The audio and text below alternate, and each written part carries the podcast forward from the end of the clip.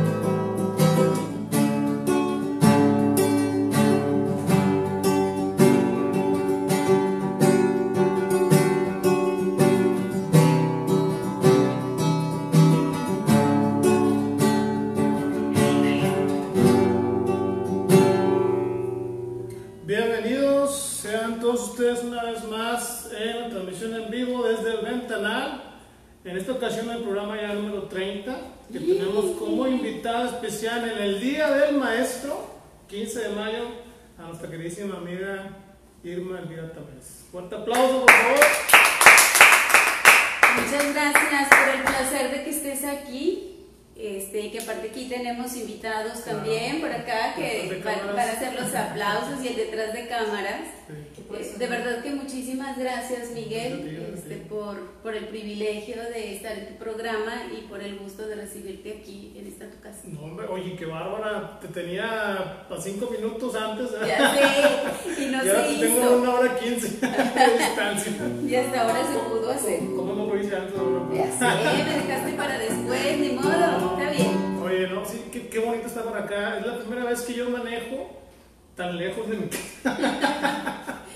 Nunca he venido más allá de la, ¿cómo se llama? Los Cabacitos. Sí, eh, sí, la verdad es que está lejos de área metropolitana, pero vale la pena vivir aquí, sí, estar en contacto con la naturaleza todo el tiempo, que te despierten el canto de los pájaros, en la noche oír las chicharras, los grillos, los, las aves nocturnas también hay, osos. Se oye. No han salido, lo que salieron fueron los... Eh, los puerquitos estos, ah, jabalíes. Los jabalíes son los que ya salieron. Este, hacemos honor.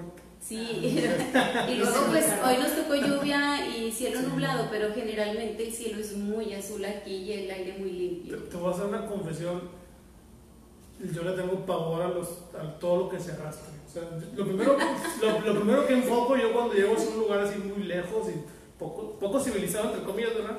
es que, ah, no sé, las arañas, las víboras, ah, clanes, me ponen de nervios, pues, pero, pero digo, está muy bonito el lugar, está muy padre, y, sí. y pues obviamente es, es parte de la naturaleza, ¿no? Digo, es normal que de repente aparezca uno por ahí, ¿no? Sí, ah, somos nosotros los que estamos invadiendo sí. el hábitat de sí. los animales, este, y sí, pues sales al parque y como es hundido, sí. pues sí, de pronto ves alguna serpiente, hay muchas arañas, todo, pero te vas familiarizando. Yo era muy miedosa de todo eso, y tengo muy poquito tiempo aquí, pero te vas Hola, familiarizando. Señor, de, oh, ya.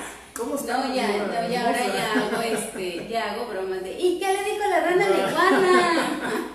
No, man, sí. no, la verdad es que yo, yo, yo creo que, digo, obviamente, pues tengo miedo y respeto, ¿verdad? Pero sí, sí, sí se me dificultaría vivir así como que, ay, ay. Sí. Pero bueno, digo, yo soy más de ciudad, más de... Hoy, hoy, hoy. Hoy, hoy, escucha nada más. El cascabel. Escucha eso.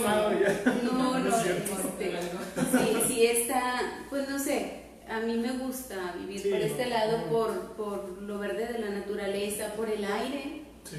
Este, entonces sí, es totalmente distinto vivir acá. Yo mmm, intenté en área metropolitana, pero la verdad es que me costó mucho trabajo los cinco años que viví allá. No es lo tuyo. Es que te acostumbras, viví treinta sí. años en Montemorelos, ah, y entonces okay. te acostumbras uh-huh. a, no sé, otros aromas, otros paisajes. Sí, cinco años, vamos a hablar un poco de memoria. Entonces, cuando yo te conocí, ¿ibas llegando a la ciudad o qué? Porque más o menos por ahí, ¿no? dos mil catorce, dos mil quince. Cuando yo empecé a integrarme al uh-huh. movimiento literario, te estoy hablando del dos mil diez. Sí. Yo todavía iba de Montemorelos, ah, de hecho, sí, dos mil diez aprox, empecé a participar en los eventos de Virca Brasil. Ya, sí. Este, ¿dos mil qué? dos mil diez. Yes. Empecé a participar en los eventos dos mil nueve, dos mil diez. Este, y así diferentes eventos literarios a los que me iban invitando, pero yo iba desde Montemorelos. Sí, ya hace cinco años me fui a vivir a, Monter a Monterrey, bueno, uh-huh. ahí cerca de donde tú, sí, vivías, sí. donde tú vives, sí. este, y pues no aguanté los cinco años, la verdad, aguanté cuatro años y medio, tengo aquí cinco meses apenas de estar viviendo, pero muy contenta, bastante sí, sí. bien contenta, me cuesta más trabajo ir, pero hasta el camino es una delicia.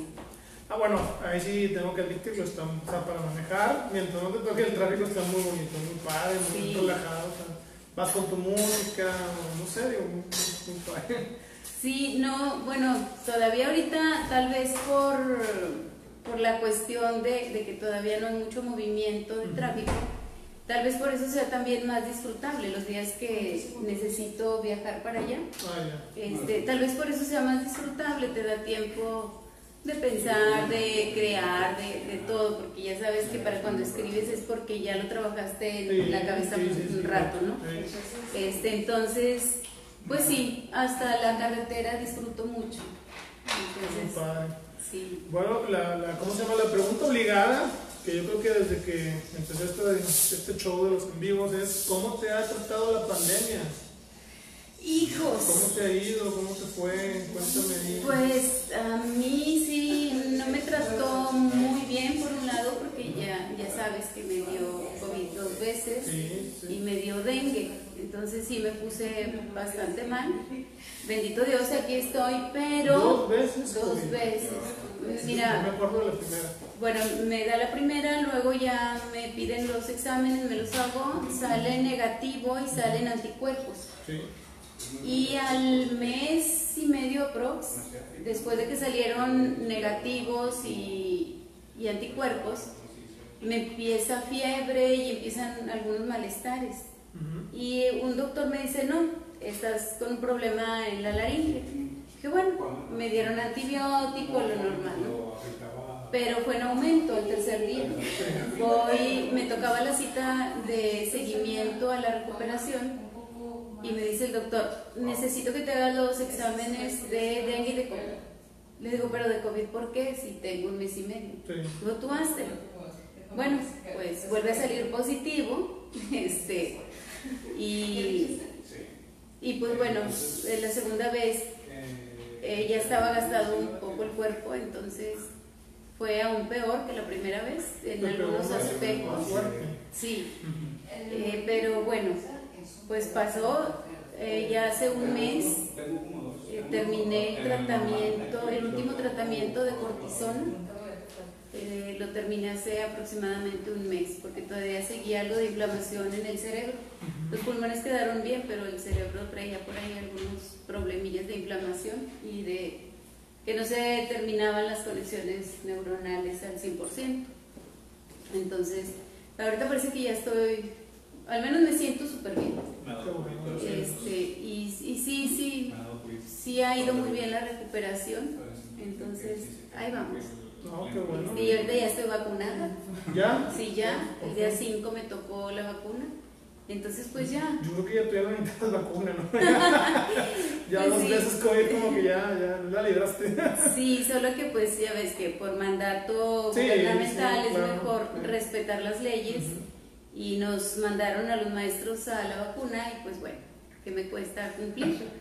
Hubo algunas reacciones tres días, dolor de cabeza, de ojos, empezó a subir un poquito la temperatura, pero nada grave, nada grave. Ya al tercer día por la tarde, casi noche, ya me sentía bien otra vez. Yo iba a ser así como los antiguos, iba a agarrar mi navaja, hacer un corte con el tuyo y pintarlo, así como la antes. Cuando decían que antes decían que con el sarampión, sí. así se, tra se transmitió la... el anticuerpo, vaya. Okay. Y este, pues no, pues te voy a aprovechar con un viaje. Sí, ya, súper protegida. Bueno, de todas formas, este, pues sí hay que seguir con, con los cuidados, con la precaución. Sí, claro, sí, claro. Para evitar eh, propagar, ¿no? Entonces, pues bueno, ya afortunadamente ya, ya salimos de esto. Qué bien, gracias a Dios. Sí. Bueno, y tocando el tema un poquito de la poesía, bueno, para eso venimos, ¿verdad? Voy a hacer una pregunta que a lo mejor muchos ya saben, ¿verdad? Pero es bueno saber por qué Viajera sin rumbo. Cuéntanos el porqué de tu pseudónimo. Voy a ser así súper breve, breve, porque esta historia este, la, la he contado ya durante diez años. Durante diez años. Este, no, yo escribí un poema que se llama Viajera sin rumbo, uh-huh. y ese le dio título a la colección. Entonces, luego de, de darle título, mmm, abro una cuenta de Facebook, sí, sí. también así, como Viajera sin rumbo, pero era para promocionar los poemas de la colección. Uh-huh. Entonces empecé, bueno, seguí yendo a los eventos literarios y llegó un momento, no sé cómo, llegó un momento en que ya no me presentaban como Irma Elvira, sino que ya me presentaban como la viajera sin rumbo. Y llegó el, al punto de que me invitan a la presentación de un libro en, en la Biblioteca Central. Y acudo y fue, fue muy gracioso porque dice la, la persona que me había invitado, dice, y tenemos el honor de que nos acompañe, eh, de que nos acompañe y se queda, dice, la viajera sin rumbo.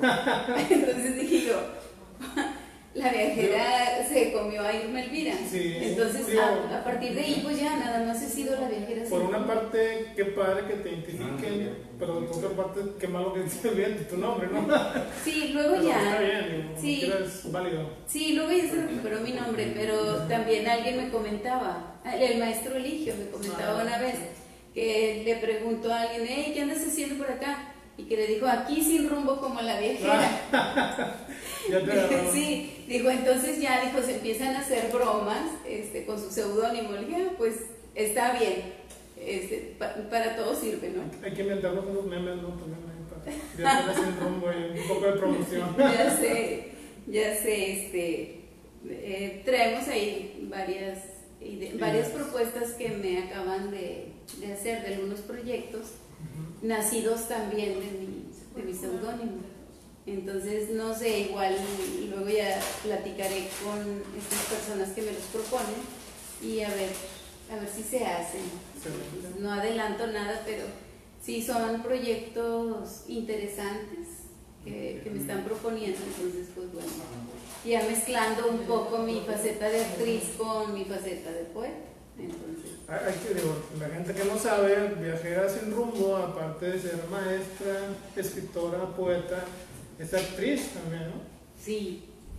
Cuéntanos sí. Cómo, cómo, cómo te decidiste o cómo tomaste ese camino de la actuación, o qué dijiste, o qué te hizo supon no, bueno, qué te hizo pensar que tú podías ser también actriz, ¿no? Mira. Digo, porque yo, por ejemplo, no soy malo, pero siento que no soy, no tengo la presencia, no tengo como tú la tienes.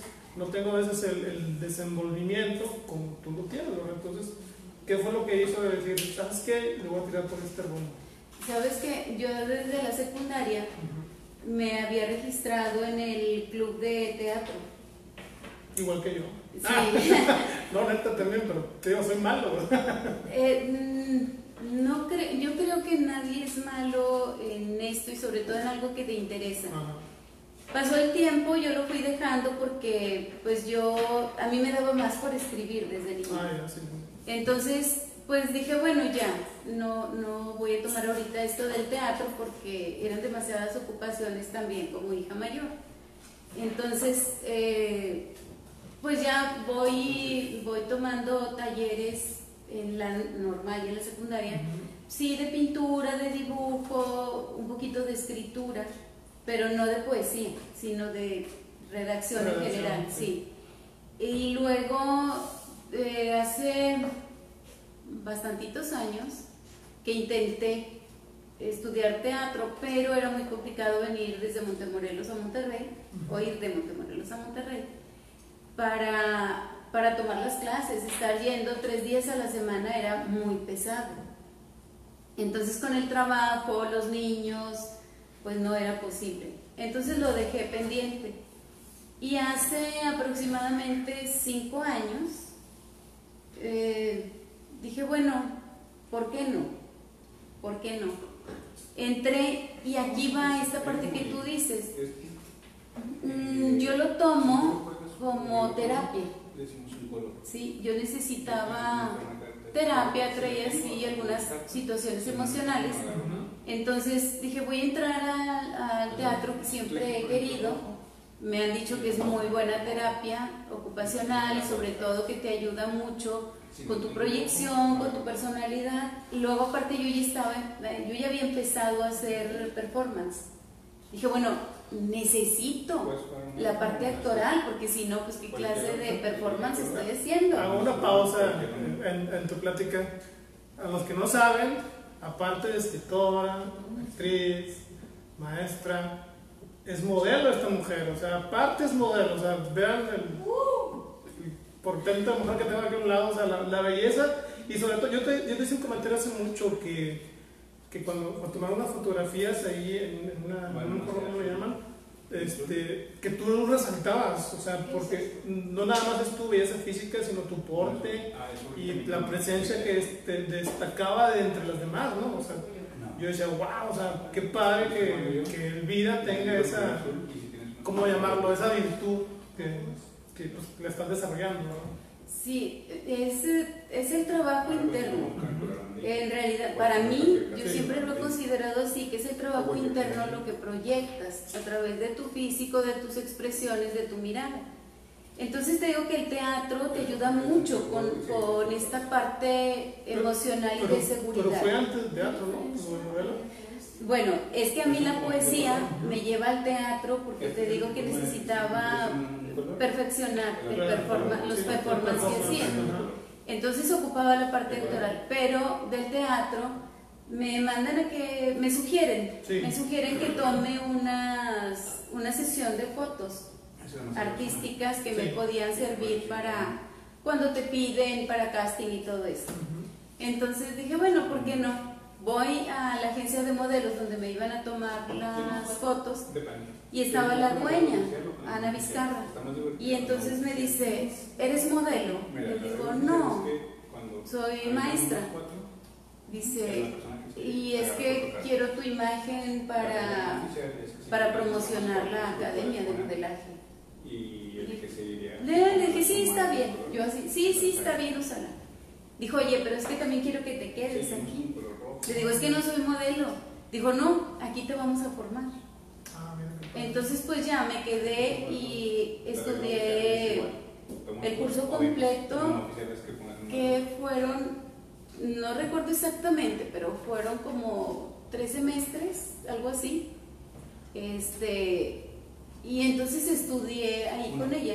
Te ayuda mucho el estudiar todo esto, no para, bueno, yo la verdad mi, mi propósito no era ser modelo, sino que te ayuda mucho con la proyección de tu personalidad y te ayuda mucho con cómo posar para las fotos, cómo, cómo desenvolverte, simplemente tú como persona, cómo desenvolverte, ya no necesariamente para modelar. Que sí, sí he hecho comerciales, sí he incursionado un poco en cuestiones de modelaje, pero yo, pues en lo que más me desarrollo es en la literatura y como actriz. Ahí sí, ahí sí eh, constantemente tengo actividad teatral, cortometrajes, un largometraje o película que, que acabamos de filmar. Y pues ya sabes, ¿no? La literatura, todos los eventos literarios, congresos literarios de otros países que me han invitado a participar. Entonces pues sí, ahí, ahí vamos mezclando, y afortunadamente todo esto es por las tardes, porque mi trabajo de maestra pues es en la mañana. Sí. ¿Sí? El sector en el que tengo ahorita uh-huh. es matutino casi todo, entonces se va acomodando muy bien porque no todos los días tengo actividad y el teatro es en la noche. Entonces se va acomodando todo muy bien en tiempo. De hecho, eh, me comentabas unos días que estabas filmando, ¿no? También. Sí, estuvimos, bueno, me invitaron, me invitaron a darle vida a Margaret Donnelly.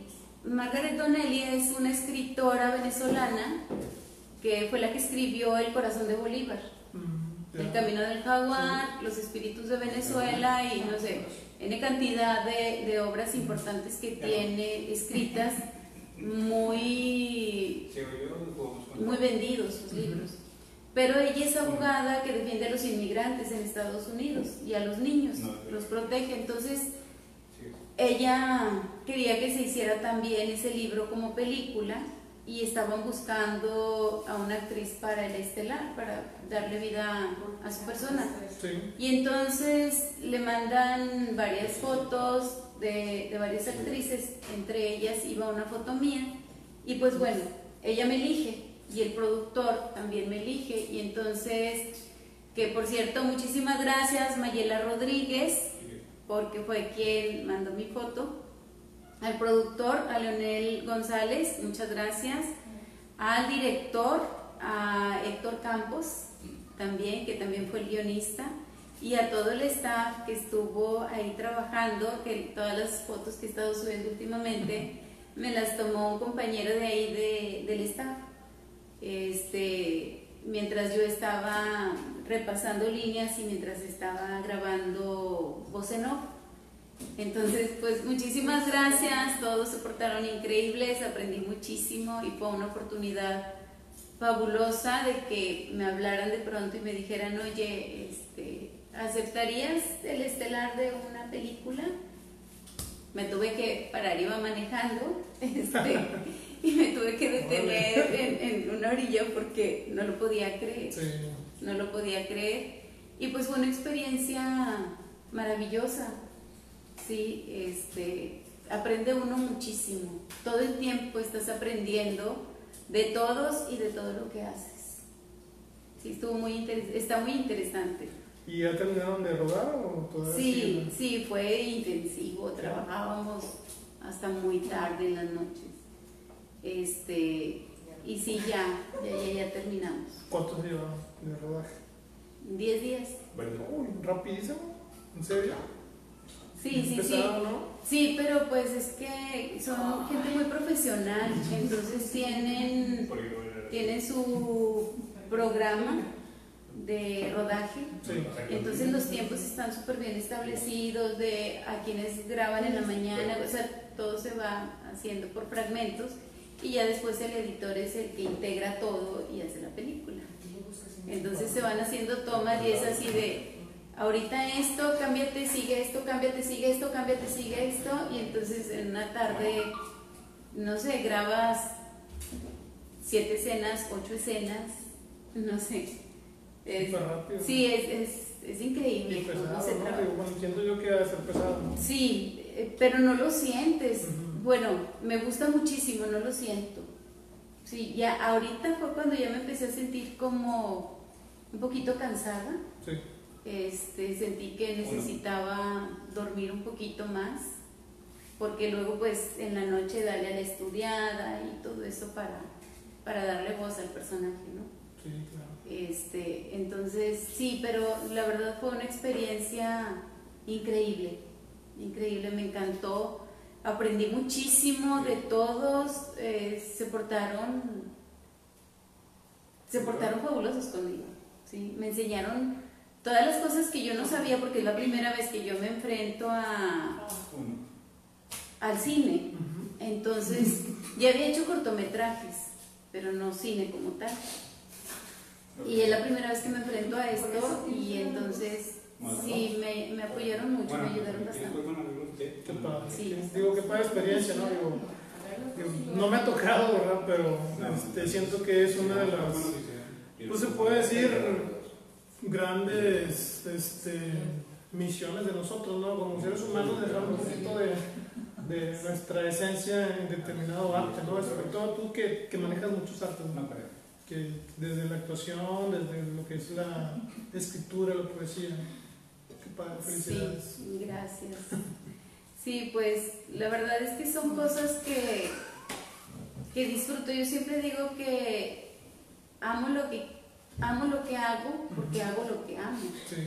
Yo si algo no me gusta no lo hago, así, fácil. Eh, porque el hacer las cosas forzado no nutre tu espíritu. O el hacer las cosas por complacer a todos los demás, pues siento que te va aniquilando un poco. Entonces, si algo me gusta y me apasiona, yo lo hago. Si no, pues digo que no, mejor. Y yo, yo creo que es, en este caso, como artista, digo, en, en, en el caso tuyo, que ya eres un artista ya muy completo, o sea, no, no nada más te, te quedaste en, en lo que es la literatura, sino que has abarcado diferentes eh, facetas, ¿no? De lo que es ser artista. Me acuerdo mucho de, de Aute, me gustaba Aute, yo no sabía que el pelón dibujaba, pintaba y hacía mil cosas, ¿no? Entonces, qué padre que también conozco a alguien que, que va muy en ese camino, ¿no? De la mano de todos los demás artes, ¿no? Sí, pues es que eso en realidad fue parte de la carrera de maestra. ¿Sí? Porque llevas un semestre de, de cada una de las ramas del arte, entonces son seis semestres.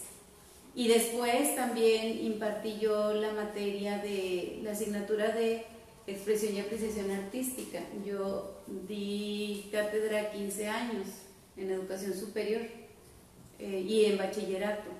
Entonces, ¿enfocada en el arte? No, no, me tocaba dar también, o sea, me, me asignaron esa materia y pues yo gustosa la di, varios semestres, a muchos grupos, pero junto con eso era técnicas de estudio, para el estudio de la comunicación, que van muy de la mano con la escritura también, y así, N cantidad de asignaturas que me tocó impartir eh, como catedrática de educación superior. Entonces te digo que, que todo, todo te va nutriendo y hace que te guste más lo que ya te gustaba. Entonces, yo creo que esto es nada más derivado justamente de la formación como maestra. Pero estamos de acuerdo con muchos maestros o maestras, no todos se inclinan al arte, ¿no? Bueno, hasta donde yo sé. Bueno, lo que pasa es que... Bueno, a lo mejor no conozco bien la carrera de cada quien, ¿no? No, lo que pasa es que también tiene mucho que ver, según mi punto de vista, que cuando yo fui alumna de primaria, a mí me tocaron maestros que enfocaban mucho, te encaminaban mucho al arte, a las manualidades, a, a todo lo que es el arte, ya sea baile, canto, poesía, declamación, que no es lo mismo, eh, oratoria, escritura, se trabajaba mucho. O sea, siempre ha venido en el plan de estudios, pero antes sí se trabajaba mucho, se le daba mucha importancia. Sí, entonces los maestros empíricos estaban convencidos que era una forma de, de desarrollarte, más y mejor, porque a fin de cuentas se refleja en esta creatividad, pero son procesos intelectuales muy interesantes para la creación del arte. Sí, de hecho, bueno, por ejemplo, en, en, en el colectivo o en nuestro mundo de, de escritura, sí, pues estás tú como, como poesía, como, como actriz, está Arturo Hernández, que también escribe, está Dante Gallegos, que canta, que son maestros. Que son maestros, ¿verdad? Que son los que yo conozco que son maestros. Y por ahí está, ¿cómo se llama? ¿No va el nombre que se junta mucho contigo? Hortensia. Hortensia, que también es maestra, sí, ¿no? Y también escribe, ¿verdad? Está sí, dentro de nuestro círculo. Sí, sí, sí. Y, y que aparte ya ves que Hortensia también, este, pues ha impulsado mucho sí. a, a todos los escritores. Y a la cual yo le mando, aparte de una felicitación a todos los maestros, a Hortensia muy especialmente, a Hortensia Delgado, eh, a quien estoy muy agradecida por todo el apoyo que recibí. O sea, de mucha gente he recibido apoyo, pero uh-huh. en mis inicios era ella la que me acompañaba uh-huh. constantemente y, y sí, fue muy valioso para mí todo su apoyo, sus consejos, todo, todo el camino que me enseñó. ¿Fue la que te dio el empujoncito? Empujonzote, empujonzote que me dio Hortensia. Este, sí, le estoy muy agradecida. Sí, qué bueno. Fíjate, no sabía esa historia, ¿eh? Sí. Interesante. Sí, sí, sí. Este, eh, fue una de las primeras personas que, que me impulsaron y me apoyaron, Hortensia. Saludos a Hortensia y a ver si después nos... Estamos de acuerdo con un palomazo con ella. Ay, sí, imagínate. Es bien divertido platicar y convivir oh, con sí, ella. Oh, sí, sí, he platicado. Sí. Vaya, sí he convivido con ella. O sea, sí, sí, sí la conozco en persona. Sí, sí, buena sí, gente. Sí. Pues bueno, entonces nació de repente tu libro. ¿O cómo pues llegó de repente, a decir, ¿sabes qué? Voy a hacer un libro, voy a armar la estructura. No. ¿No? No, ¿No mira. Así? Yo tenía poemas guardados de toda la vida. Uh-huh. Entonces... más o menos ahí en el dos mil nueve yo me encuentro, me reencuentro con quien fuera mi maestro en el taller de literatura y redacción en la normal y que aparte fue mi maestro seis semestres de español y luego en, en la licenciatura fue mi maestro cuatro semestres también, entonces ya era, era así de, de, de muy, mucha cercanía. Entonces me dice, oye, ¿y por qué tú no has publicado? Dice, todos los del taller ya publicaron, menos tú. Digo, ay maestro, es que la verdad ni tengo interés ni tengo tiempo. Dice, a mí me gusta lo que escribes. ¿Seguiste escribiendo? Pues sí. Total, dice, dame tu material.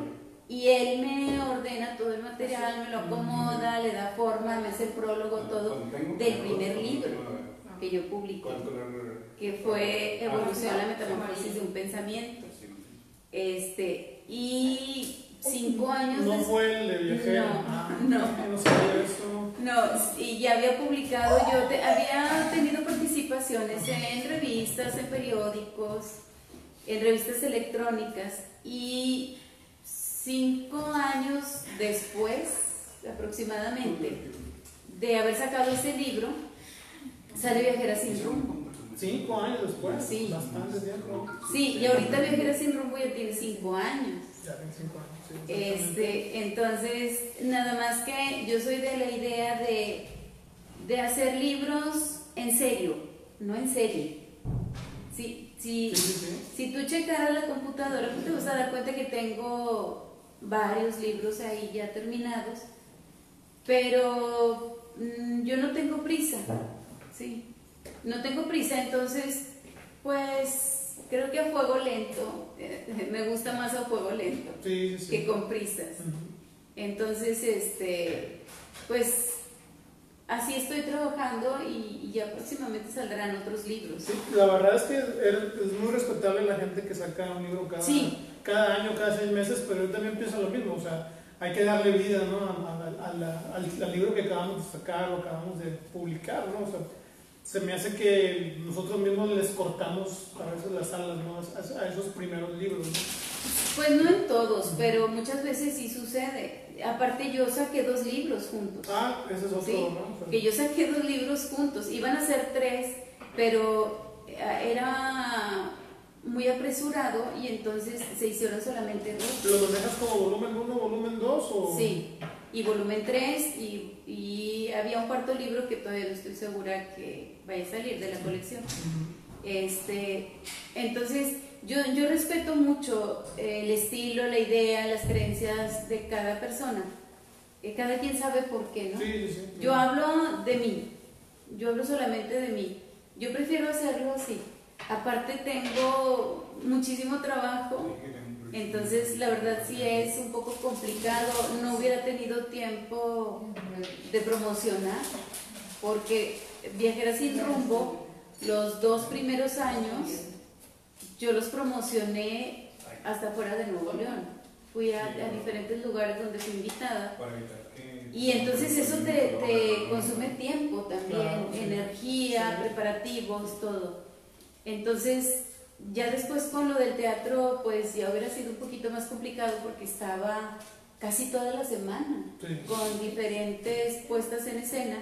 Y estaba mm, tres días, por decir, en temporada, y los otros días estaba o en formación, o en montaje, o haciendo cortometrajes, o sesiones de fotos, o comerciales, o no sé, mil cosas. Entonces, si hubiera sido muy complicado, así que yo mejor me tomo mi tiempo, ¿sí? Sí voy a sacar más libros, están ya... Uno está por salir del cocedor y el otro, y el otro está este, por entrar ya al cocedor.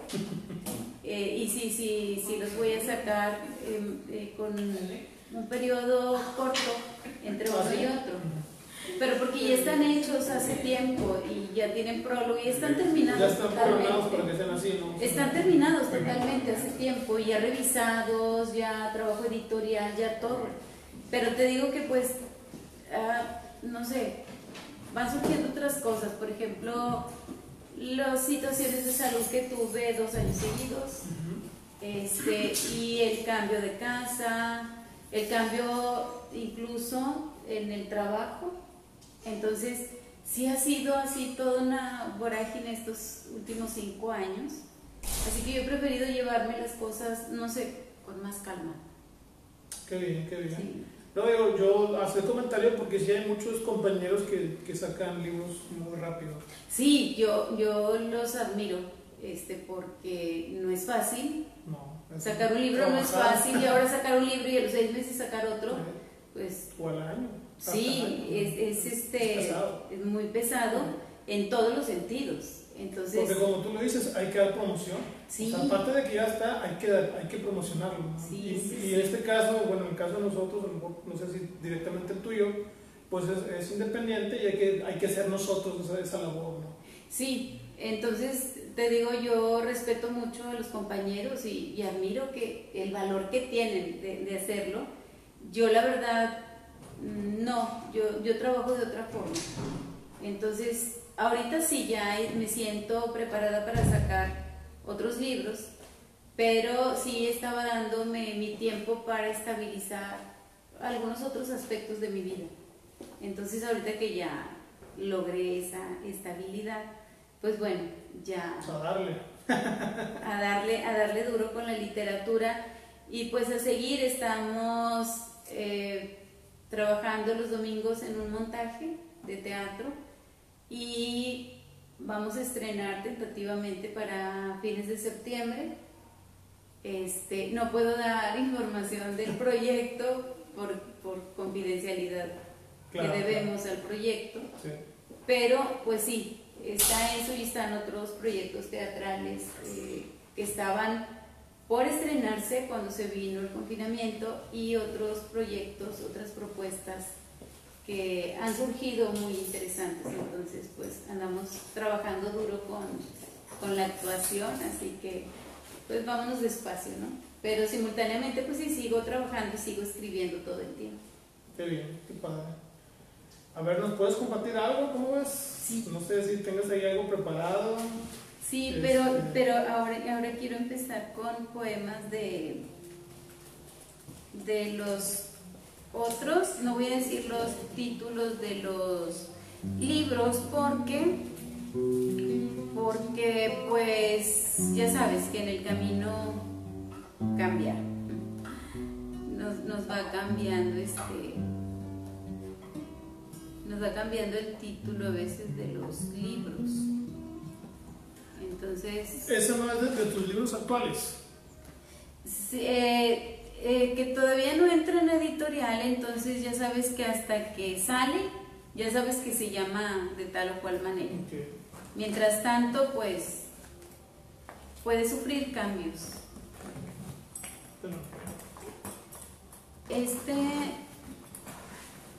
este poema, y es el único que voy a compartir en torno a, a este, estos episodios eh, que viví del COVID, uh-huh. y es el único porque eh, creo que necesitamos trascender ya del tema, no ciclarnos. Entonces nada más este les voy a compartir de esa temática.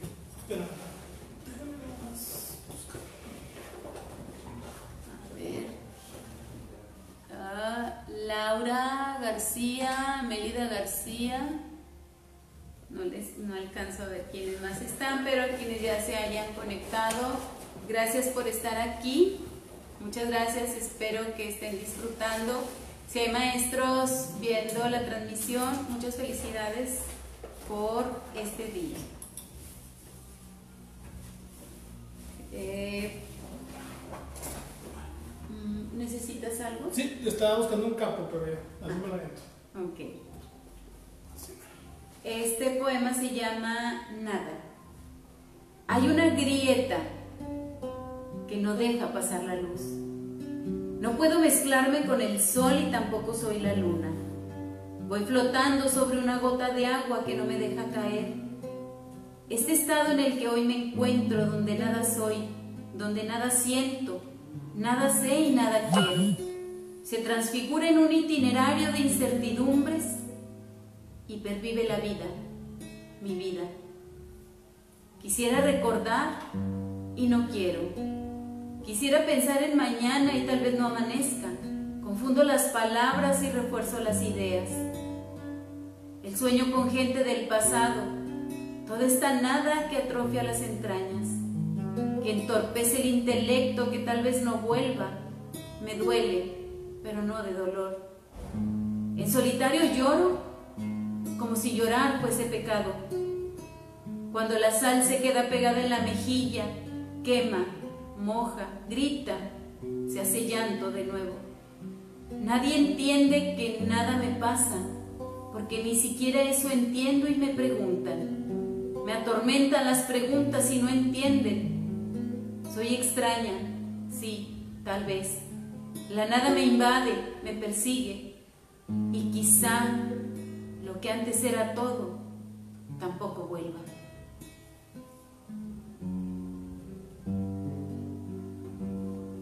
¿Cómo? Gracias. Gracias. Fue el, un poema que escribí justo cuando ya me sentía un poco recuperada y necesitaba sacar todo lo que, lo que estaba sintiendo, que no entendía nada, por cierto, y que había olvidado cómo se llamaban las cosas, había olvidado el nombre de las cosas. Por eso me mantuve alejada de todo el mundo un periodo, porque no, no recordaba el nombre de los objetos, de las personas. Al estructurar el habla, invertía, mezclaba, a veces ni yo me entendía. O sea, ¿sí, sí, sí te afectó en ese aspecto? Bastante, este, y sí fue un poco complicado, pero pues bueno, estaban mis hijos y estaba una sobrina, Carlita, entonces este, pues tuve el apoyo de ellos, de mis vecinas del, del otro fraccionamiento donde vivía, uh-huh. eh, varias vecinas que siempre estuvieron ahí para auxiliarme. Este, pendientes de todo. Entonces pues sí, como quiera hubo ayuda, hubo apoyo, y de mucha gente que me hablaba por teléfono, que me mandaban mensajes, y, y entonces bueno, pues ya, etapa superada. Qué padre, que bueno, Es como dicen, ¿no? En los momentos difíciles es donde te das cuenta de la gente, ¿no? Que, sí. que te rodea y que te echa la mano. Es donde realmente conoces a las personas. Sí. Digo, yo te mandaba mensajitos, ¿verdad? Sí. Muchísima gente, bendito Dios, mucha gente me hablaba por teléfono.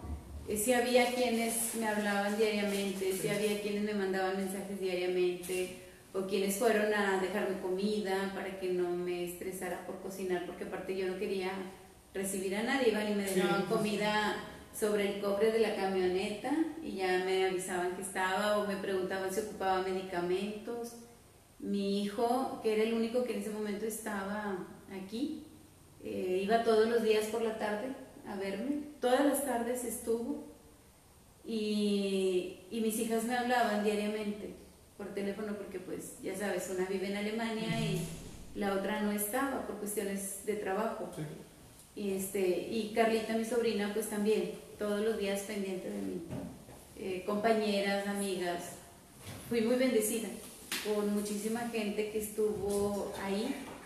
Hubo un lapso en el que yo no recordaba quiénes habían estado, quiénes me hablaban. Luego, revisando, me di cuenta, este, y mis vecinas también me recordaban, oye, es que sí venía mucha gente y te dejaban. Y poco a poco me fueron ayudando a recordar, porque sí fue muy complicado. Pero, pues bueno, te digo, etapa superada y, sí, gracias, y pues bueno, ya, ya seguimos en otra etapa. Gracias. Sí. Que salimos avante, ¿no? Sí, sí, sí. ¿Vas a cantar? Eh, Denos un poema así como que medio... Los que llegan. ¿Que te, llegan en qué sentido? Y cantó unas rolitas, una así como que... Entre medio meloso y medio dolido y... ¿Cómo es? Ok. Te extrañé. ¿Ya? Hasta final.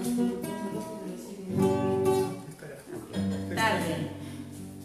Te extrañé, dijiste mientras acariciabas mi mejilla, tocaste mi cuello cerrando los ojos, mi boca sedienta te buscó en otros cuerpos, mis latidos se perdieron en busca de los tuyos, y este deseo de poseerte sin sosiego, de sucumbir a tus ansias y navegarte despacio, me vence, me ha rendido. Ámame hasta cansarte, que cada poro de mi piel sienta las gotas de rocío que tu pasión desprende. Ámame intensamente, envuélveme en un suspiro y fúndete suave en la piel y el alma. Acaricia con dulzura mi esperanza y calla. Sellé tus labios con un dedo. Lo siento, llegas un minuto tarde.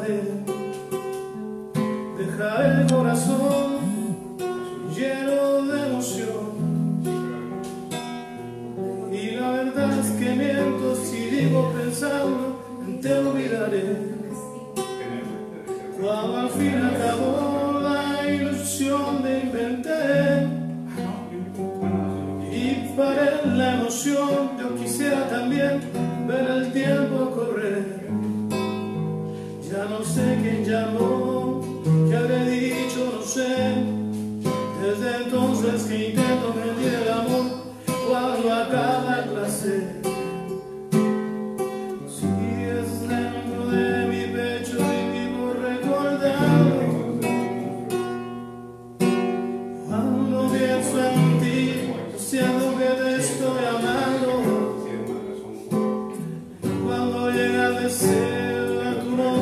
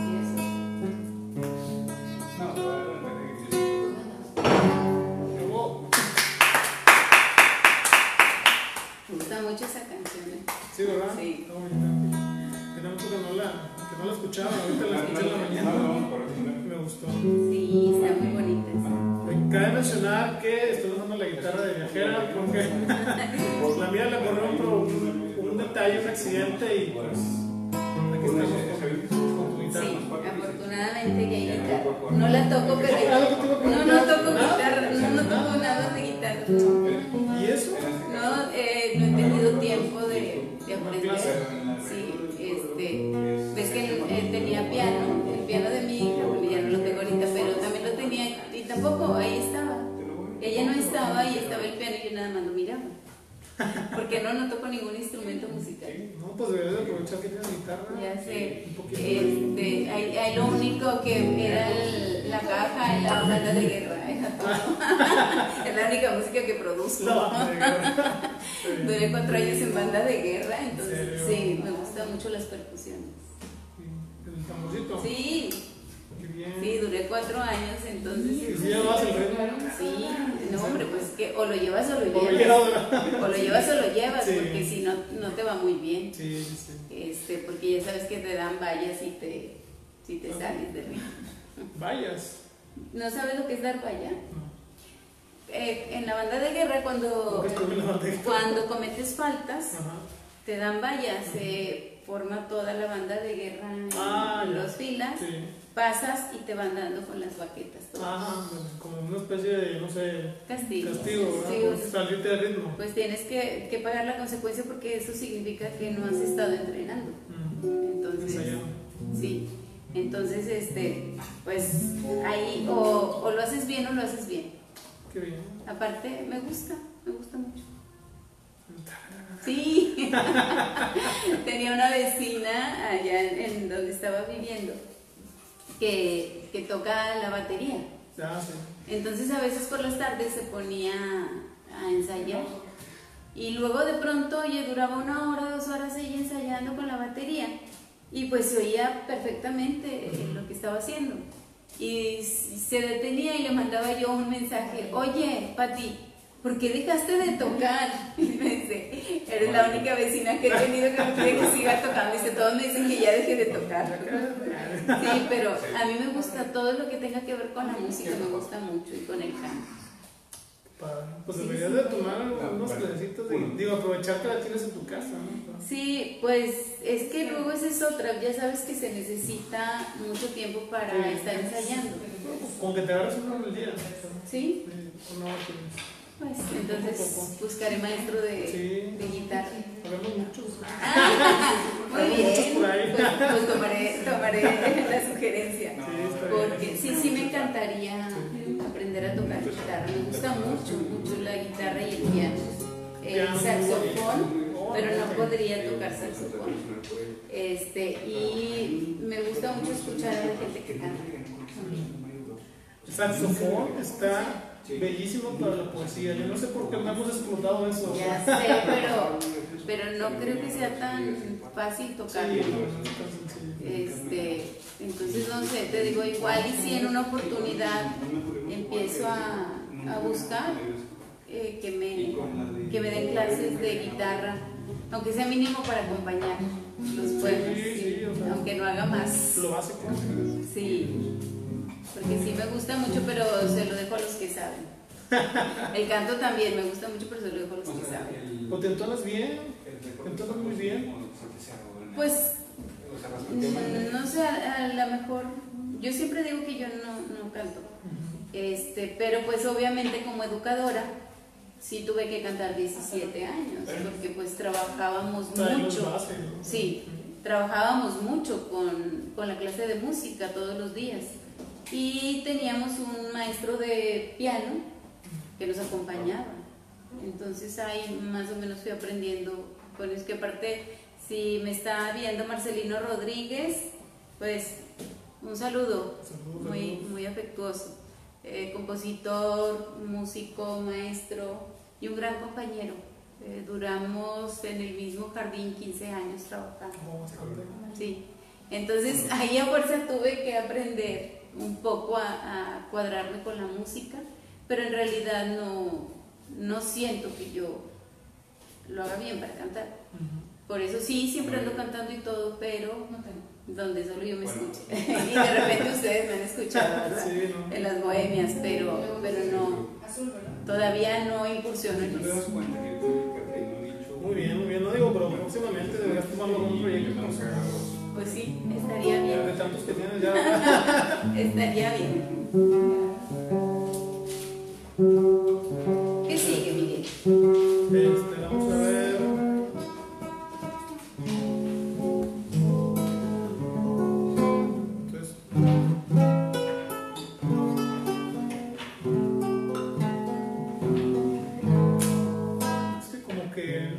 Tiempo de no afinarlo. Nunca se usa.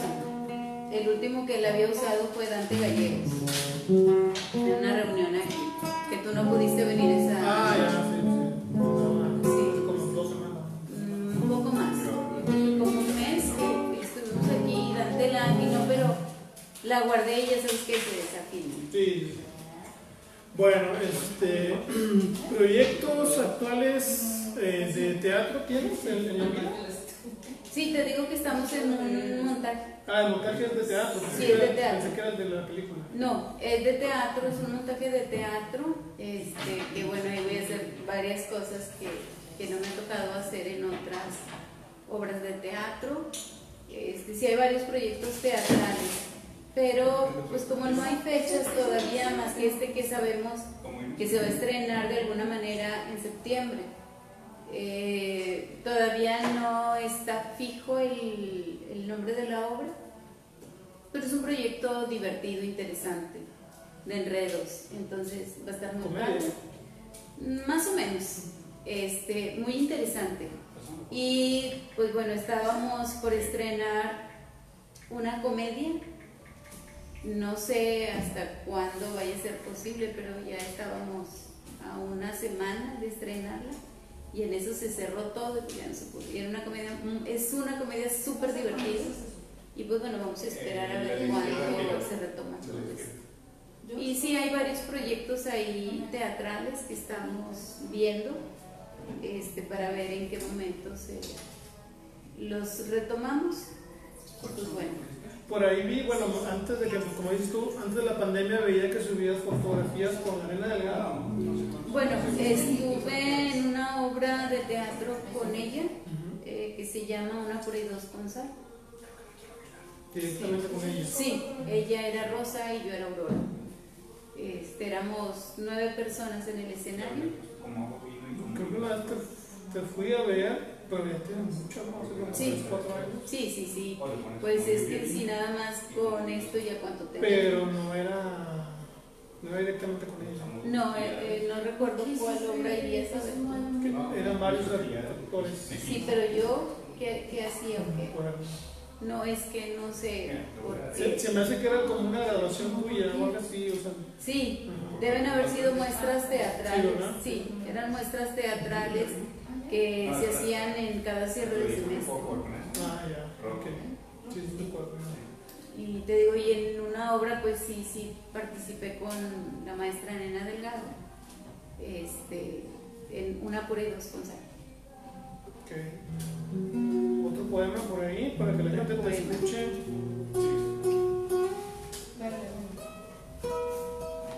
En ruinas. En ruinas. Para evitar las sorpresas, mezclé mi vino con veneno. Lo bebí en pequeños sorbos.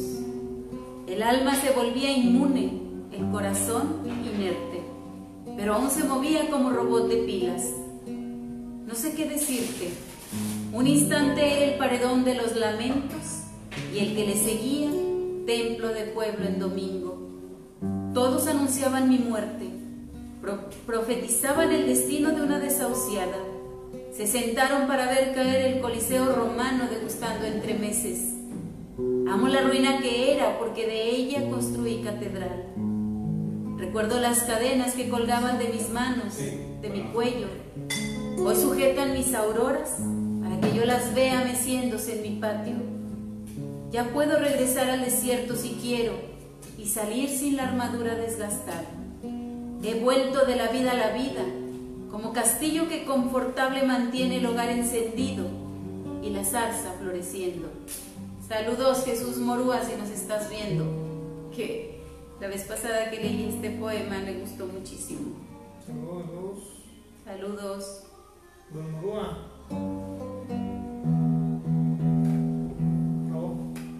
Gracias. Sí, como que oh. Me quedé como que sí. Si, si habías terminado, ¿no? Sí, sí, sí. Pensé que, pensé que lo de Morúa venía. Que era parte del poema, no, todavía no le escribo a Morúa. O sea, que sí le vas a escribir. No sé, yo, yo generalmente no, no le escribo. Esa todavía dejó abierta la posibilidad. Sí, ¿no? Pues es que uno nunca sabe de repente, pero generalmente yo no le escribo.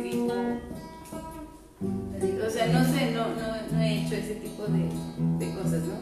De escribirle a... dedicarle un poema a alguien o algo así, yo todavía no lo hago. No sé si en algún momento lo haga. No puedo decir que de esa agua no beberé. No, Morúa es un buen compañero, buen crítico, con bases para criticar eh, la literatura.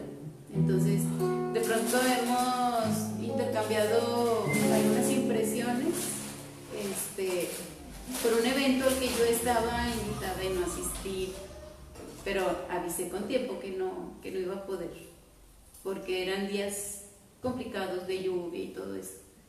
Este, y era muy tarde el evento, entonces preferí no, no asistir. Aparte no estaba tan bien como para participar. Entonces, este, luego ya ahí se complicaron. Salud. Salud. Salud. Salud, chicos. Salud. Por el gusto de que estén aquí. Maravillosos. Maravilloso evento, maravilloso programa. Gracias.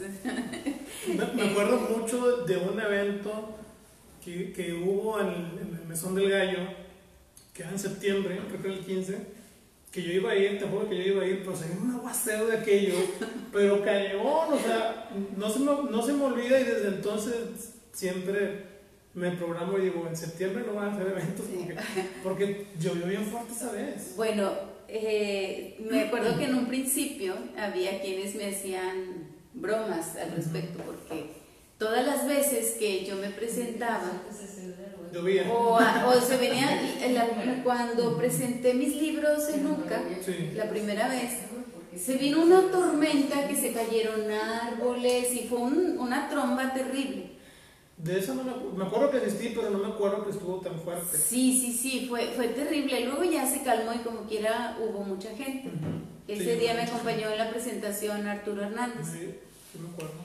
Después fui a otra presentación, este, igual, una tormenta. Ese, ese septiembre que tú dices, yo me presentaba en El Gallo también.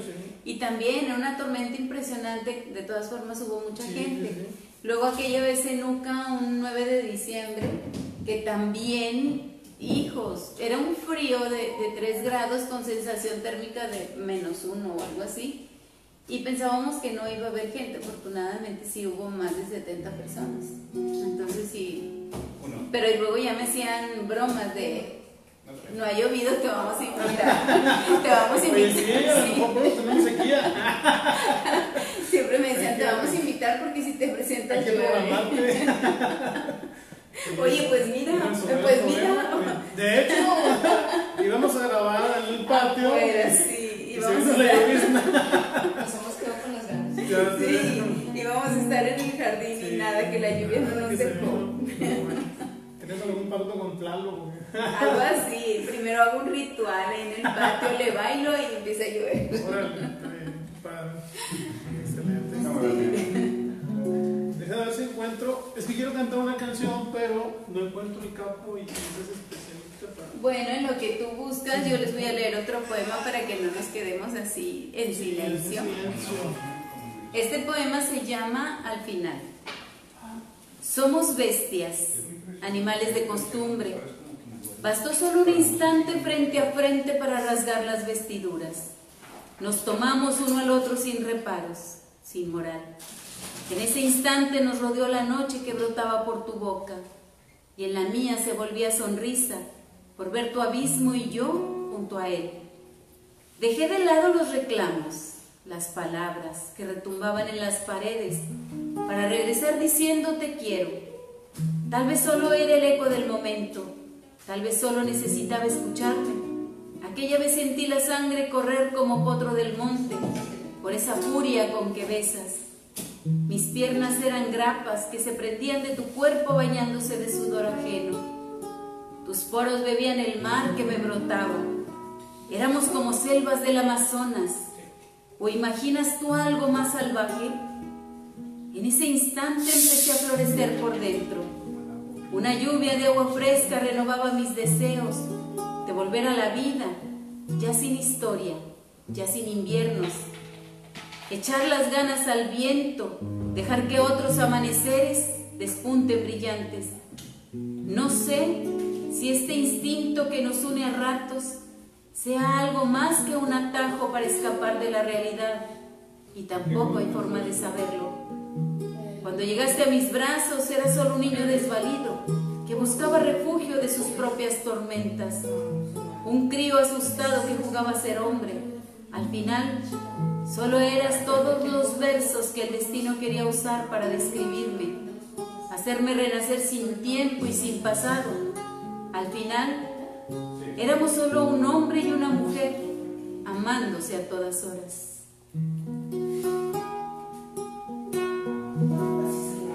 Te perdono el montón de palabras que he soplado en mi oído. Desde que te conozco, te perdono tus fotos y tus cartas, tus comidas afuera, cervezas y cigarros. Es más, te perdono andar como tú andas, tus zapatos en nubes, tus dientes y tu pelo. Te perdono los cientos de razones, los miles de problemas. En fin, te perdono no amarte. Por ejemplo, este. Lo que no te perdono haberme besado con tanta devoción.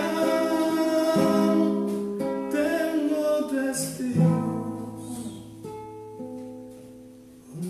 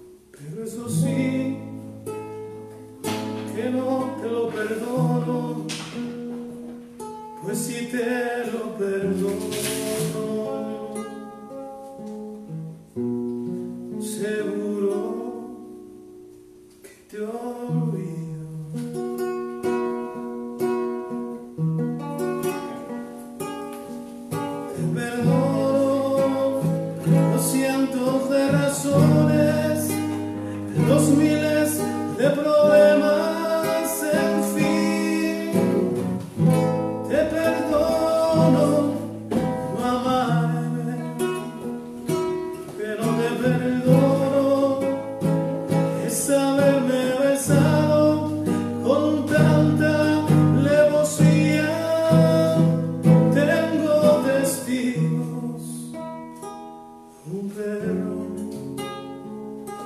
la madrugada y el frío.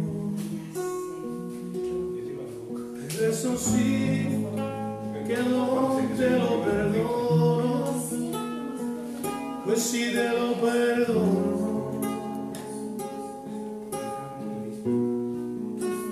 seguro que te olvido. Te perdono los cientos de razones, los miles de problemas.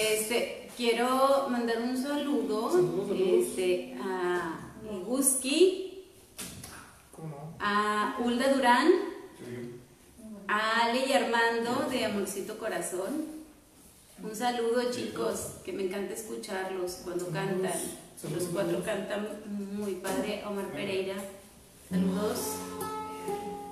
¿Omar? Sí. Este Omar no alcanzo a ver, la verdad. Estoy bien, sí, no, no alcanzo a verlo yo tampoco. Saludos, Omar. ¿Le seguimos? Échale, échale. Yo te sigo.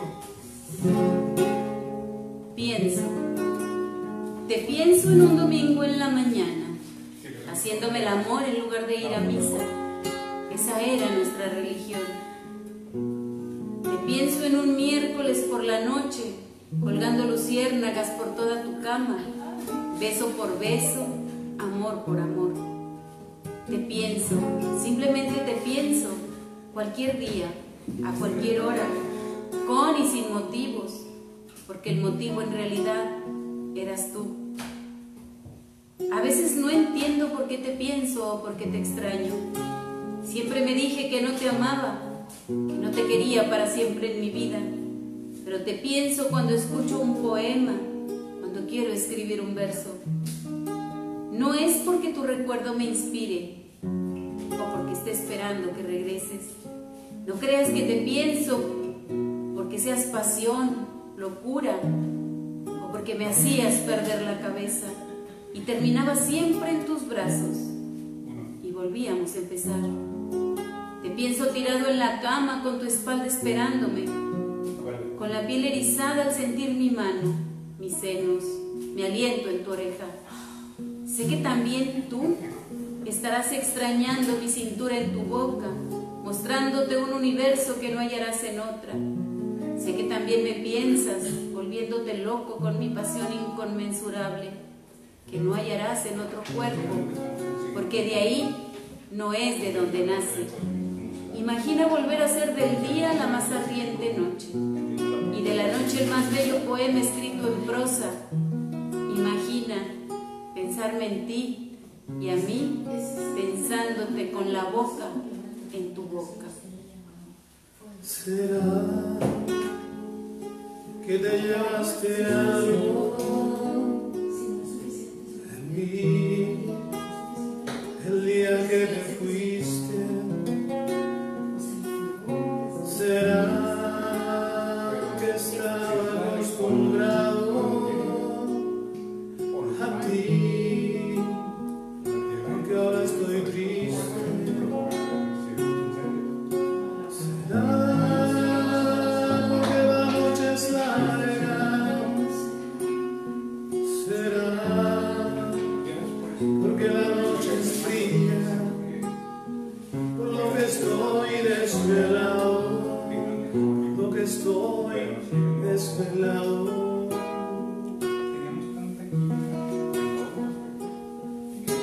Será porque te he dado todo y tú me quedaste a un lado. Será porque yo puse el alma en ti.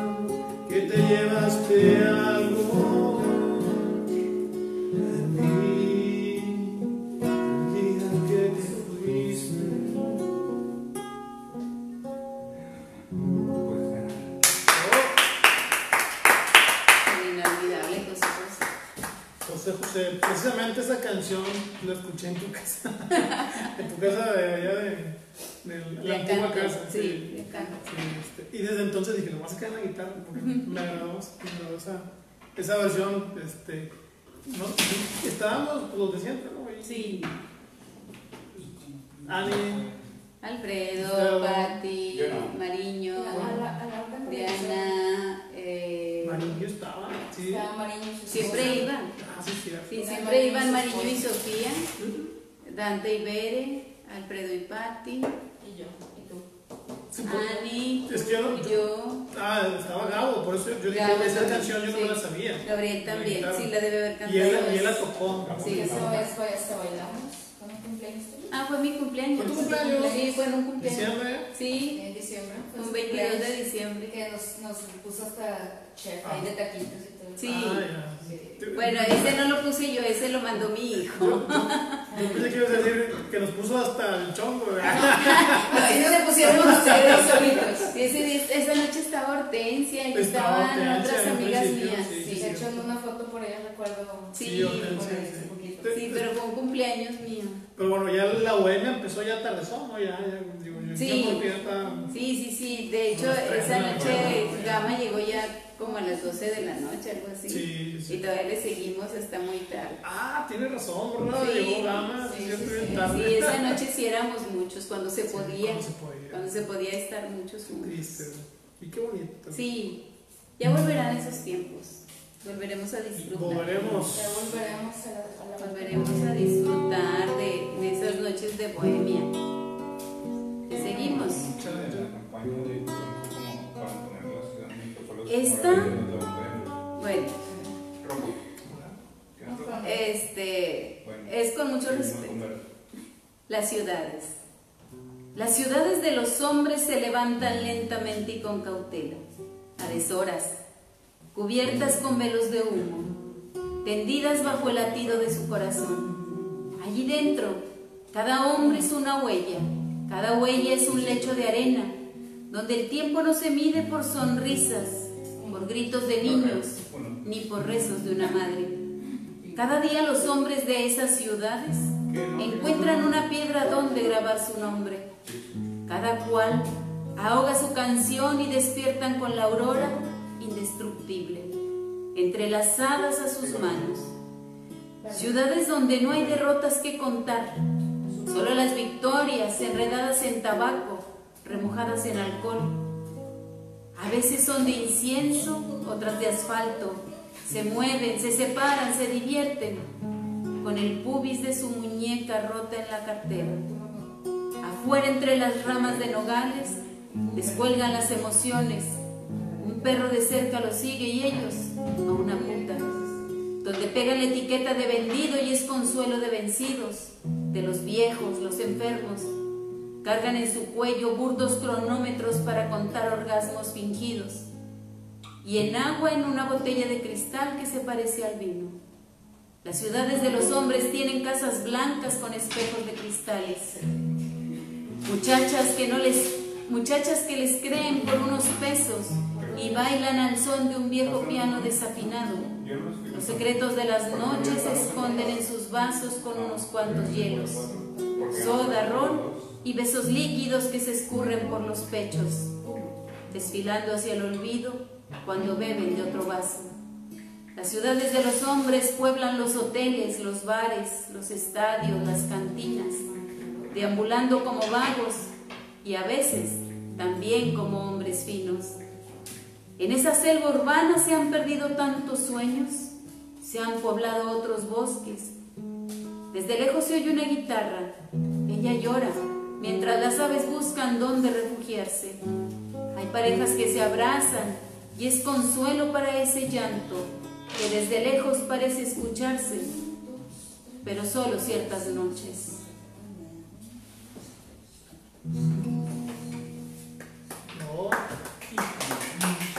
¿Por qué dices que disculpo? No, con todo respeto. Sí, porque ahorita con la cuestión de la equidad de género, ah, ya sabes que somos muy sensibles. Ok. Pero pues son no, verdades que vamos viendo. Ya no podemos decir nada. Sí. Eh, bueno, se ha malentendido, sí, se ha malinterpretado, pero este, son, pues son realidades que vamos viendo, ¿no? Entonces, nunca lo que escribo es con afán de claro, no, molestar, ofender o lastimar. Muy bravas. Sí, no, obviamente no. Yo, yo, yo, por ejemplo, yo estoy todavía como que incrédulo de lo de la mentada, ¿cómo se llama la princesa de Disney? Que despertaron con un beso. O sea, ¿cómo, cómo se ponen a criticar eso? O sea, digo, no sé, digo, con mucho respeto también lo digo, ¿verdad? Pero, o sea, ¿cómo llegar a esos límites, no? O sea, pienso yo, digo. Sí, es que realmente. Pues bueno, es una realidad que estamos viviendo.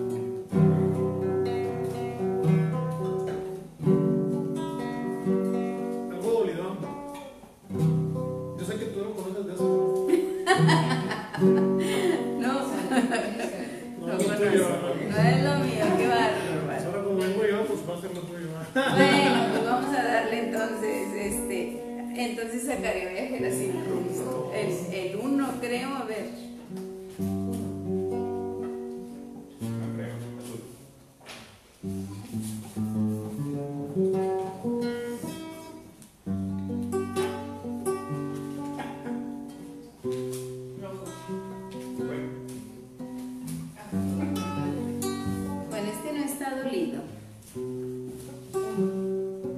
Obsesión. He bordado en mis locuras que después de todo nacen por pensar en ti. Te he grabado en interlíneas, entre líneas, en los versos, los poemas. Entretejí mi nombre con el tuyo y se ven tan bien. Confundí mi sombra con la tuya, que de tanto poseerse ahora solo una parece. Me he vuelto colección de tus miradas, de tus besos, de tus noches de deseo y de pasión, tanto que ya no sé ni quién soy. Fuimos hechos una para el otro y llegaste para quedarte. Obsesión. Gracias. En realidad estaba buscando el de búsqueda. Búsqueda. Búsqueda. Y te ganó la obsesión. Y me ganó la obsesión. Pero búsqueda viene en el libro dos. Aquí está. Búsqueda. Entre su amor y mi sangre se ha marchitado el destino. Se levanta un muro de silencios. Se baila con esta danza en medio de sales y la risa ebria de un desahuciado del dolor. Salgo en largo viaje y en esa lejanía reconstruiré su gris estampa, la de un ser sin llanto ni fe, para salvar un poco de usted en mí, para creer y creerle. Entre su amor y mi sangre hay un laberinto de perlas negras que misteriosamente esconde sus miedos y amarra mis sueños. Me grita que estorbo, pero descubro que falto. Entre usted y mi sombra se mueve un reflejo que busca a su dueño. Conjura las noches, reclama los días, hunde en las negras tierras las vacías manos. Pero no es fácil resucitar a un muerto. Saludos para todo el colectivo de Carne y Verso. Gracias. Eso sí duele, eso sí duele. Me quedé así como que, ay, güey. Sí, es que eso sí duele, búsqueda. Si preguntas por mí, ¿y cómo me va?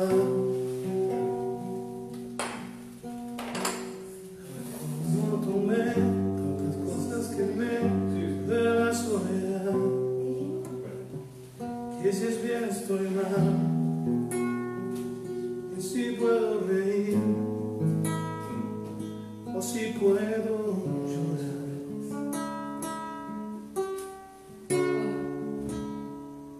Si preguntas por mí,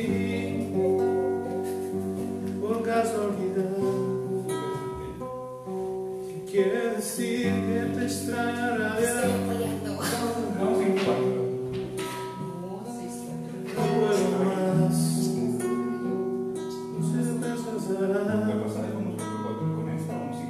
siempre. juntos más. Aunque ya no estoy aquí, morí, no miente que te fuiste tú de mí. No estoy, camino por las calles sin pensar, juegos sin escuchar, abrazos sin sentir, soy el único muerto. Puede caminar.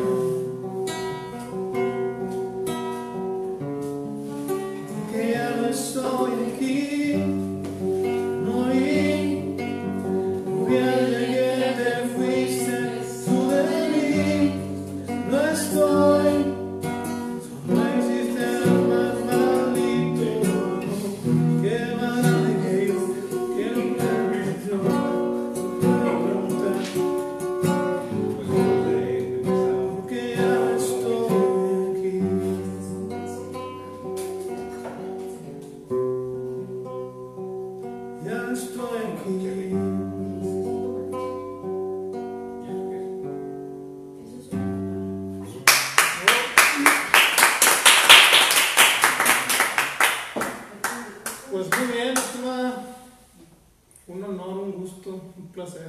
Pues qué gusto que, que estés aquí, Miguel. Por fin. Por fin, ¿verdad? Después de tantas sí, veces. Ya estaba muy prometido. Sí, ya, ya. Pero por una cosa o por otra no, no había sido posible, pero no. Pues bueno, ya sabes que siempre es un gusto estas reuniones, estas charlas y compartir bueno. poemas y canciones con la gente que nos ve. Nos claro, claro. Muchísimas gracias por este, brindarnos tu dulce hogar. Ya sabes, mi casa es tu casa. Mi casa es tu casa. Gracias, gracias. Y, este, y brindarnos un poquito de, de tu tiempo, tu poesía, un poquito de tus inicios, de, de tu plática bonita y agradable. Y la verdad es que eh, me da mucho gusto que estés bien, la verdad es que hay tantas cosas que... que te han pasado y que sigas con ese ánimo y con ese humor para seguir con tus proyectos personales, ¿no? De poesía, de actuación y de cine, ¿no? Pues bueno, a fin de cuentas, si la vida te sigue dejando para algo es, y entonces hay que dar gracias a Dios porque estamos bien, no, por, no amargarnos por lo que haya pasado, sino estar bien y celebrar que la vida continúa y que seguimos nosotros aquí. Entonces creo que eso es lo más importante, en lugar de engancharnos de cosas que ya pasaron y de cosas dolorosas, pues mejor echarle ganas a la vida, ¿no? Y hacemos poesía de eso. Ah, sí, eso que eso que ya, ya sabes. Ya, ya sabes que es un tema inacabado este, e inacabable para seguir escribiendo. Y ya ves que hasta se han hecho antologías de, de poemas de la pandemia. Y está por publicarse un libro de la Universidad Autónoma de Nuevo León, en el que me hicieron el gran honor o me dieron el privilegio de participar. Me pidieron un poema para esa antología que va a sacar la universidad. ¿Es de Memorias de una pandemia, no? No. ¿Es otro? Es otro libro. Okay. Este, que tentativamente ya tendría que salir o estar a, no sé, un mes o algo así de salir. Pero sí, eso es otro libro, este, una antología también. Y me pidieron un, un bueno. poema que yo con muchísimo gusto les proporcioné. ¿Con la temática? Sí, también sí. de la temática, pero creo que ahí ya cambia un poquito. Creo que es de las personas que estuvimos afectados, de los que prácticamente somos sobrevivientes. Este, y sí, un poquito también de, de cómo lo hemos vivido cada quien. Entonces este, está tentativamente por salir esta antología de la universidad. Y pues sí. bueno, ahí también, sí, también en Memorias de un confinamiento. Ándale, este sí. también ahí vamos a bien, ¿no? Sí, también me, me pidieron un poema y, y yo con muchísimo gusto se los di. Saludos a Mike, saludos a Huicho, a, a Gallegos y a todos, a todos los zarigüeyos, a Marcos, a todos los que hicieron posible. Sí, es un grupo, sí, no sé si llamarlos zarigüeyos. Y fíjate que eso estuvo padrísimo porque Huicho, en lugar de hacer un festejo de cumpleaños y como no se podía por lo del confinamiento, sí, decidió que el dinero que él pensaba bueno. invertir en una celebración, mejor lo iba a invertir en sacar una antología poética. Y entonces invirtió el dinero en eso y se sumaron eh, todos los arihuellos para sacar ese, esa antología. Estuvo muy interesante aparte. Este, ya, esa ya se presentó y se ha presentado varias veces. Sí, sí, son bastante, ¿no? Sí, un chorro. Sí, sí, sí. La de la universidad ya es más reducida. Este, sí. Pero sí, también está próxima a salir esa antología. ¿Dónde te pueden seguir? En mi página Viajera sin rumbo, en Instagram Viajera sin rumbo, en Pinterest Viajera sin rumbo y en Irma Elvira Tamés, este, Irma Elvira Tamés García también, que son las dos cuentas de Facebook, Irma Elvira Tamés o Irma Elvira Tamés García, la fanpage que es eh, Viajera sin rumbo, te digo Instagram Viajera sin rumbo. Y Pinterest, Viajera sin rumbo. Pinterest también, mira, sí. Qué padre. Sí, también, también ahí hay este, eh, publicaciones, uh-huh, sí, de las de los de las greguerías que luego publico. Sí, sí, que lo he visto ahí, en, sí, en Instagram y lo he visto en Facebook. Sí, bueno, ahí también. A veces a la gente no le gusta leer poemas completos. Entonces dejé de, de publicar y de compartir poemas completos. Completo. Pocas veces lo estoy haciendo y hago más la publicación de greguerías.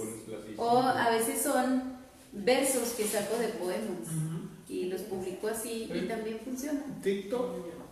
No, no he hecho TikTok. No, no he hecho TikTok.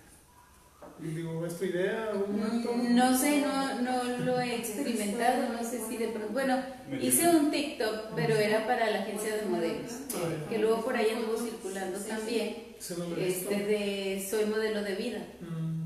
Así se, así lo, lo hicimos, todas las modelos de, del Models, sí. Este, así mandamos la colaboración para un aniversario, como Soy Modelo de Vida, y entonces sí anduvo circulando el, el video de TikTok por ahí, pero fue nada más el único que hice y nada más era para, para, la, para el aniversario de la agencia de modelos. Ah, muy bien, muy bien. ¿En YouTube tienes video? En YouTube tengo, sí, en YouTube también, este, también Viajera sin rumbo, en YouTube. Sí, siempre me van a encontrar como Viajera sin rumbo, incluso... Si en Facebook tú le pones Viajera sin rumbo, aparecen los de Irma Elvira Tamés también, sí.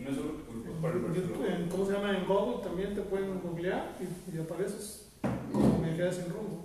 No me he buscado, sí, supongo, sí. Tu ah, súper bien. Tu página de Facebook. Sí, no, no, bueno, no, no he buscado ahí. ¿Lo has hecho bien tú? No. Hazlo para que veas. Bueno, voy a buscar, voy a buscar ahí. Pues sí. Viajera sin rumbo, siempre les va a aparecer algo de mis publicaciones y de mis colaboraciones en diferentes facetas. Muchísimas gracias por estar con nosotros, Miguel, muchísimas gracias. Ani, Abraham, gracias por estar aquí, acá él está. Un gusto. El detrás de cámaras. El detrás de cámaras, aquí está con Ani Rodríguez y Abraham. Este, pues muchísimas gracias. Bueno, para mí ha sido un honor, un placer. Y eh, si, si no han leído todavía a Irma, se lo recomiendo. Es una, es una letra muy fina, hablando del erotismo y, y del amor. Es muy, muy, muy grato leerla. Búsquenla ahí. ¿Tienes libros todavía para la venta? Muy poquitos. Pero se pueden localizar. Sí, sí, todavía tenemos algunos libros que afortunadamente se siguen vendiendo. De hecho, en estos días he vendido bastantitos, por eso ya se, ya se terminaron. Sí, ya, pero tengo algunos de los que yo, generalmente yo dejo como unos diez para mí. Sí. Entonces ahorita sí, tengo alrededor de unos quince juegos. Entonces lo aprovecho. No. Sí, ya, ya, ya, se, ya se acaban. Esta semana voy a entregar, voy a Monterrey a entregar libros que me han estado pidiendo. Ahora sí que vas a Monterrey. Sí, voy a Monterrey. Fíjate que es, es muy padre porque la vez pasada me piden unos libros y le digo, sí, yo te los envío. A varias personas les ha pasado que le digo, sí, yo te los envío. Pero a última hora voy yo y los entrego. Entonces se quedan así de, pero tú eres la viajera. Y yo, sí, es que pensé que iba a llegar paquetería. Y yo, no, aquí están tus libros. Sí, ya viajaron conmigo. Sí. sí, sí, sí, pero en lugar de usar paquetería, muchas veces, si tengo la oportunidad, voy yo en persona y se los entrego a la gente, y ya nos tomamos la fotito y todo eso. Bueno, pues ya saben, ahí le pueden echar un fonazo o un mensaje ahí de texto y con usted hasta su domicilio. Hasta la puerta de su domicilio. Y confirma y todo. Así es, el autógrafo, la dedicatoria, la foto, todo. Muchas gracias, bueno, pues gracias, ha sido todo por hoy. Nos vemos la próxima semana, si Dios quiere, con un nuevo invitado. Bueno, aquí continuamos. Saludos. Saludos.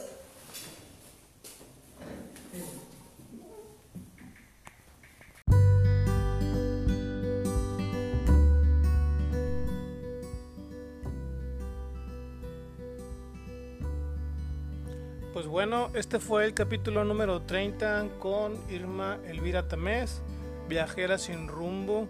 Agradecemos bastante a toda la gente que nos estuvo siguiendo ahí por la transmisión doble que hicimos, en este caso también en la página de Viajera, nos estuvieron ahí mandando saludos.